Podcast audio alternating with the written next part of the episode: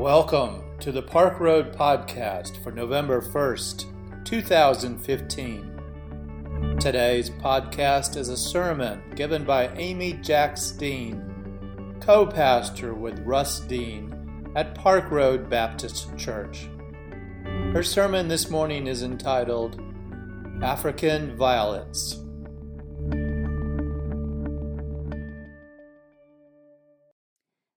Some of you may not know this about me.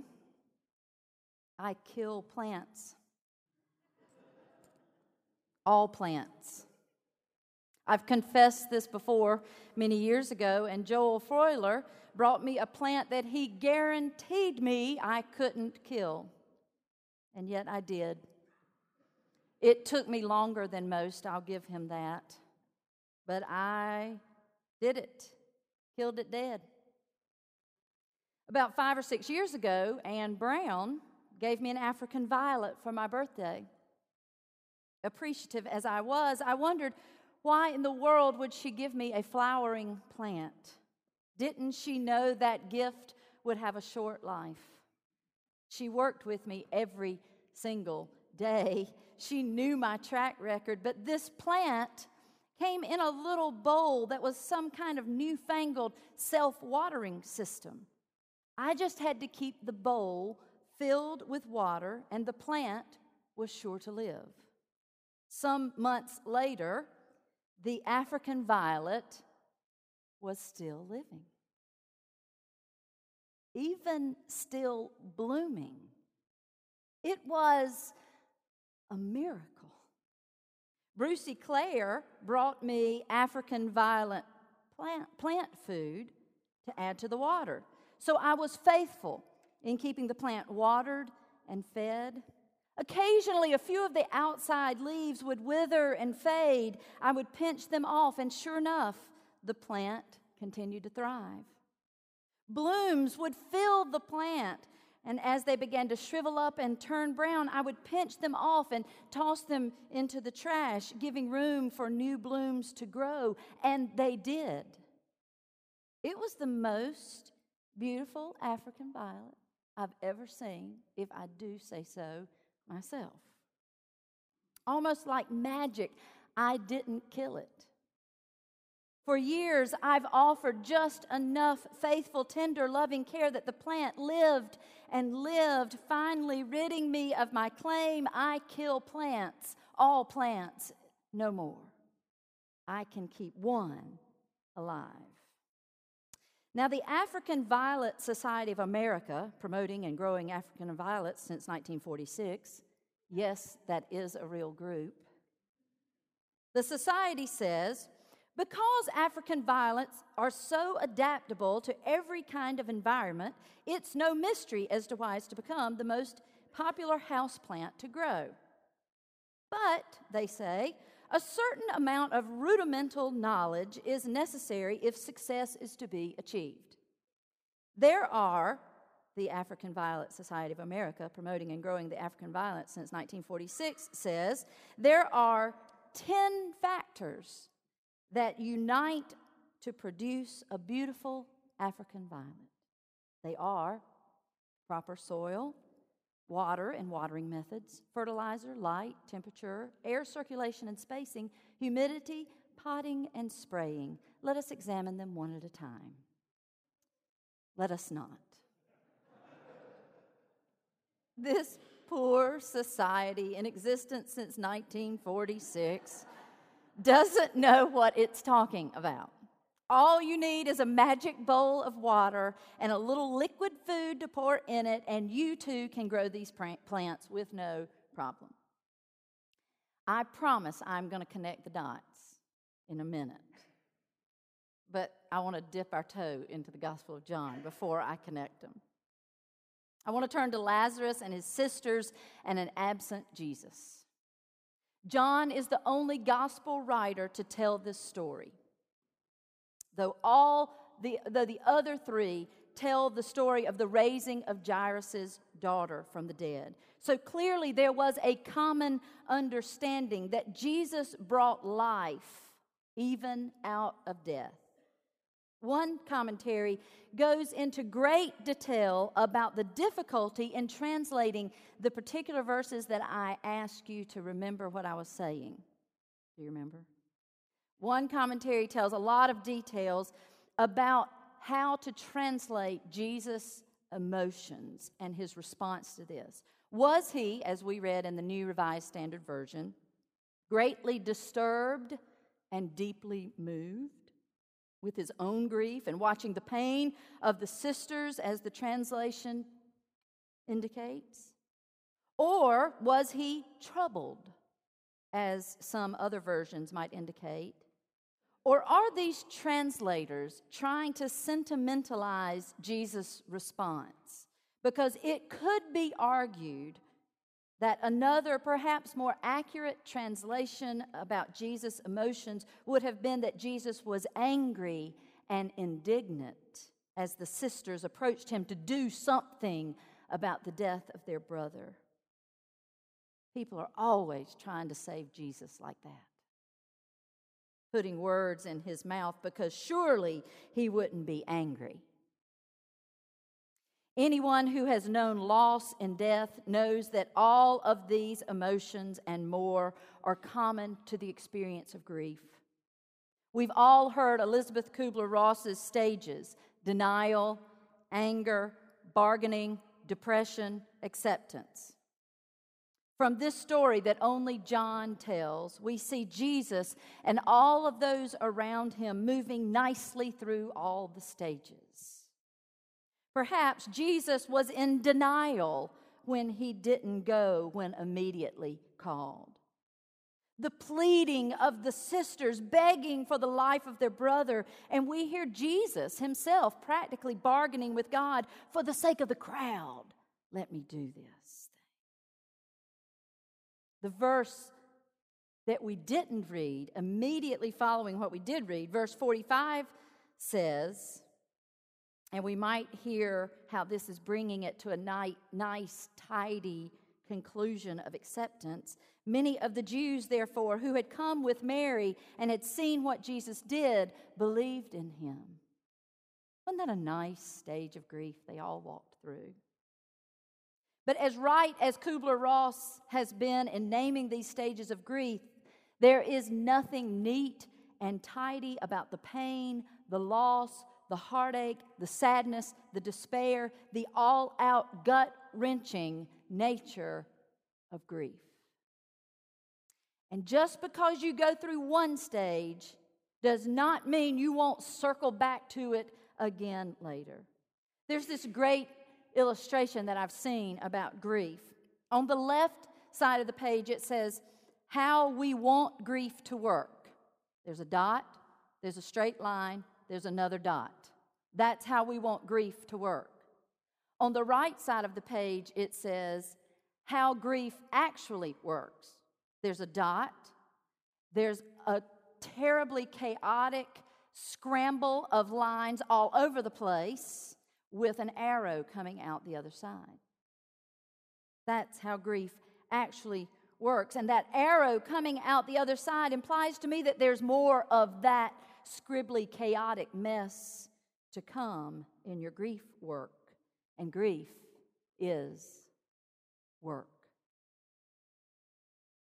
But at least that arrow points that we move through. We never get over it.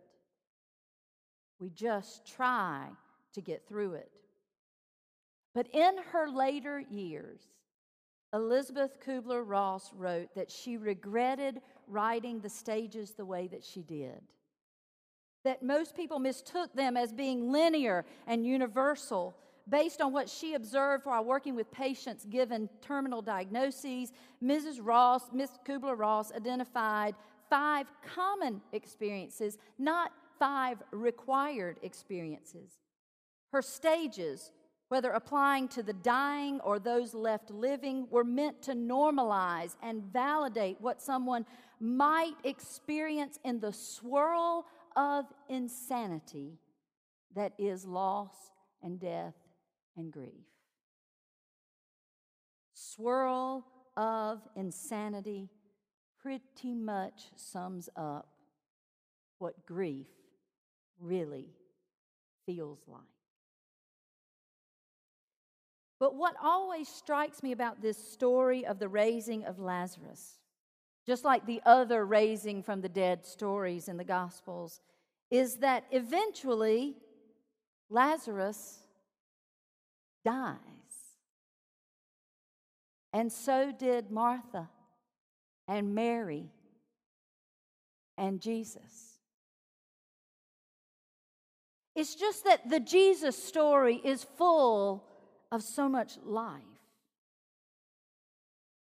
Everywhere he went, he was bringing life. I think that's what's to be learned from this gospel lesson today. Everywhere he went, he was bringing life. Interpret as you will. Even in his own death, he was bringing life.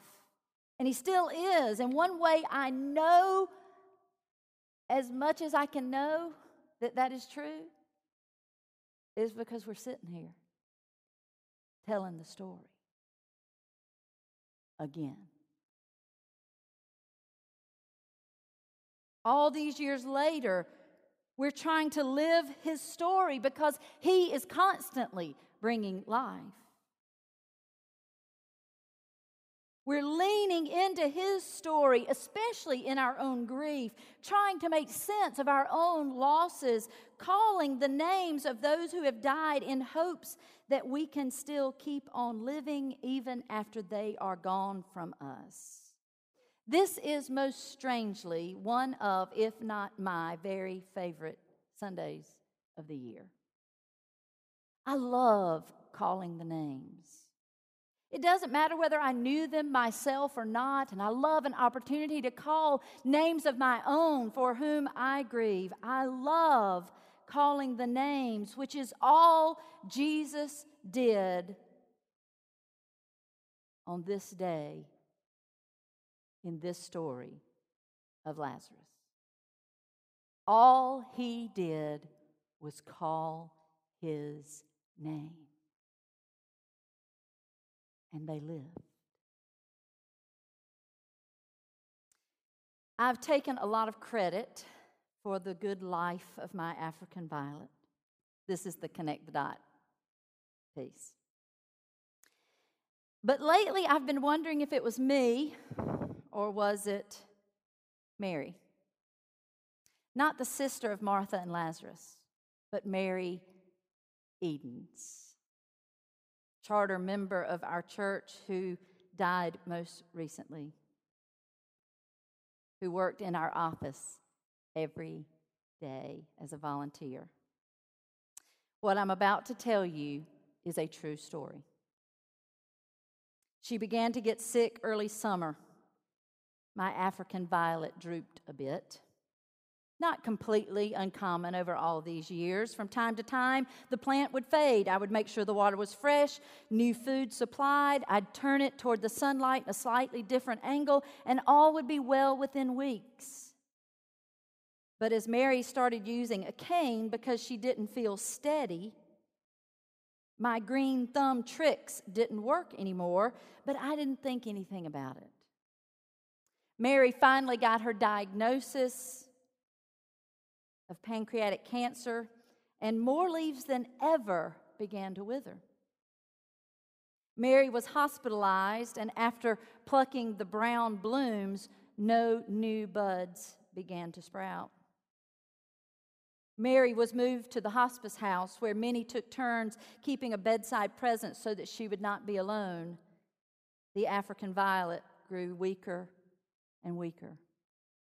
I changed the water and the food and the sunlight so many times, but to no avail. And Mary died. Some mold began to form on the top of the soil of my plant. Soil that I had never even seen before because before it had always been so full of the green leaves and the purple flowers. I'd never even seen the, that the soil was not good, but now almost completely bare of the green and purple, the sick soil was on full display. And then it dawned on me like one of those light ca- cartoon light bulbs going off over my head. I bet Mary had been tending my plant all this time in some way that I didn't even know and giving me the credit for it. Now, I don't know this for sure, but the coincidence is too convincing, don't you think? I'm just guessing. I have no proof. Does this sound anything like faith to you? Are y'all getting it? Are you getting it on a deeper level than just about the plant? I'm just guessing here. I have no proof. I will never have proof, though I've asked around the office if anyone ever saw Mary taking care of my African violet. No one did. So I'm having to speculate and put two and two together, and I have concluded to the best of my knowledge that I believe that Mary was keeping my African violet alive for all these years and letting me believe that I was doing it all by myself. And my beautiful, flowering, perfect African violet has just about died with Mary. There are one, two, three, four, five and a half leaves to go. And I'm not throwing it out until it's gone. And when it's gone, I'm going to get another one and stick it in that same pot. Do you get it? Do you see the connection? God at work in all of our living in ways we cannot see or explain. All of life attending beyond what we can do for ourselves, no matter how hard we try to go it alone. The sisters, Martha and Mary, frantically trying to save their brother. Jesus weeping and bringing life wherever he goes. And Mary Edens still reminding me to do a little more to tend my own African violet. May it be so.